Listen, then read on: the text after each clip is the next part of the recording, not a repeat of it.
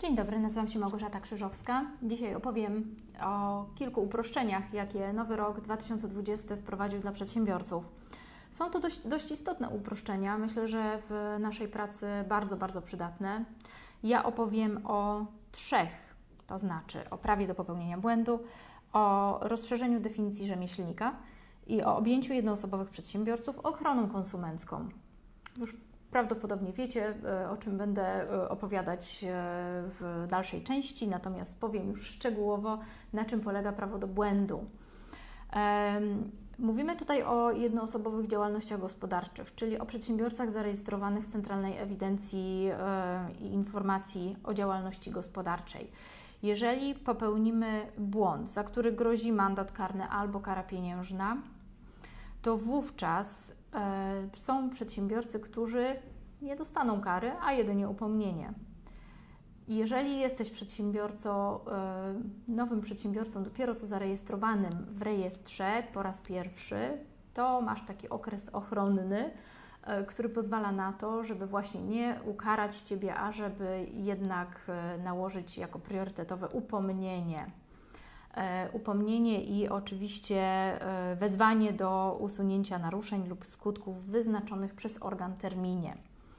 E, prawo to obowiązuje przez rok od podjęcia działalności gospodarczej po raz pierwszy, a jeśli była to działalność, która była już prowadzona, ale została zawieszona, to wówczas po upływie co najmniej 36 miesięcy od dnia ostatniego zawieszenia lub zakończenia działalności gospodarczej. Drugą, e, drugą zmianą, o której chciałam powiedzieć, to objęcie jednoosobowych przedsiębiorców ochroną konsumencką. E, jak wiemy, konsumenci, e, jesteś przedsiębiorcą, to doskonale zdajesz sobie sprawę z tego, jak wielką ochronę swoich praw mają konsumenci. I jeżeli jesteś przedsiębiorcą jednoosobowym, to od teraz możesz powiedzieć, że również możesz korzystać z tej ochrony na takich zasadach jak konsument. To jest bardzo ważne, dlatego że to dotyczy na przykład rękojmi zawady, prawa do odstąpienia od umowy. Nie wiem, czy ktoś z Państwa miał na przykład taką sytuację, że zastanawiał się, czy to kupić na firmę, czy jednak e, prywatnie, bo przykładowo wiedzieliśmy, że jeżeli kupimy to jako firma, to nie będziemy mogli na przykład tam czegoś zwrócić. E, w tej chwili e, mamy więcej praw jako przedsiębiorcy prowadzący jednoosobową działalność gospodarczą, bo dotyczy ta zmiana właśnie prawa odstąpienia od umowy zawartej na odległość, odstąpienia od umowy zawartej poza lokalem przedsiębiorstwa, a także stosowania niedozwolonych postanowień umownych, czyli tzw. Tak klauzul abuzywnych. Jeżeli jesteś przedsiębiorcą jednoosobowym i zawierasz umowę, w której są postanowienia abuzywne, a więc klauzule, które są zarejestrowane jako klauzule niedozwolone, to one Ciebie nie wiążą. Na tym polega um, cała um, filozofia um, klauzul abuzywnych, że one po prostu mają, nie mają zastosowania. Obowiąz, ochrona konsumencka obowiązuje w zakresie tych umów, które nie mają do danego przedsiębiorcy charakteru zawodowego. Czyli jeżeli coś kupujesz, e, co nie jest stricte związane z Twoją działalnością zawodową, ale kupujesz to dla celów prowadzenia działalności e, zawodowej, e, gospodarczej.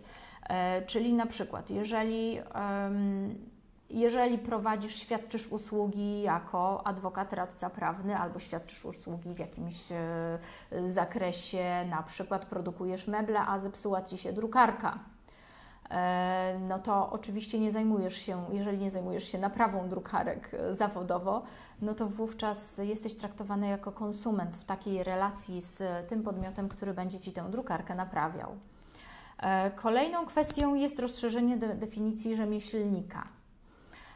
Dotychczas rzemiosłem mogła zajmować się osoba wyłącznie taka, która była która prowadziła działalność wyłącznie w, w oparciu o spis do Centralnej Ewidencji e, i Informacji o Działalności Gospodarczej. Natomiast w tej chwili, co ciekawe, od 1 stycznia e, mogą Państwo wybrać również inną formę prowadzenia działalności. Jest to o tyle istotne, że tego rodzaju e, właśnie działalnościami to, to na ogół były firmy i są firmy rodzinne. E, więc e, to jest niesłychanie ciekawa możliwość dla firm rodzinnych właśnie, czy dla, dla rodzinnych, drobnych biznesów, e, które mogą w tej chwili funkcjonować w oparciu o spółkę jawną, o spółkę w oparciu o inną formę, na przykład spółkę ZO czy spółkę komandytową. A propos o spółce komandytowej mówię w innym nagraniu, do czego zachęcam e, do, do, do obejrzenia. Natomiast jest to rzeczywiście zdecydowanie bardziej interesującą formą prowadzenia działalności, chociażby z punktu widzenia e, w ogóle podziału na przykład e, kompetencji, zadań, odpowiedzialności za zobowiązania i no, różnych kwestii związanych z prowadzeniem działalności. E, także to są takie trzy e, ważne kwestie, które weszły w życie, e, mające na celu uproszczenie i ułatwienie działalności gospodarczej osób prowadzących jednoosobowe działalności. Dziękuję. Małgorzata Krzyżowska.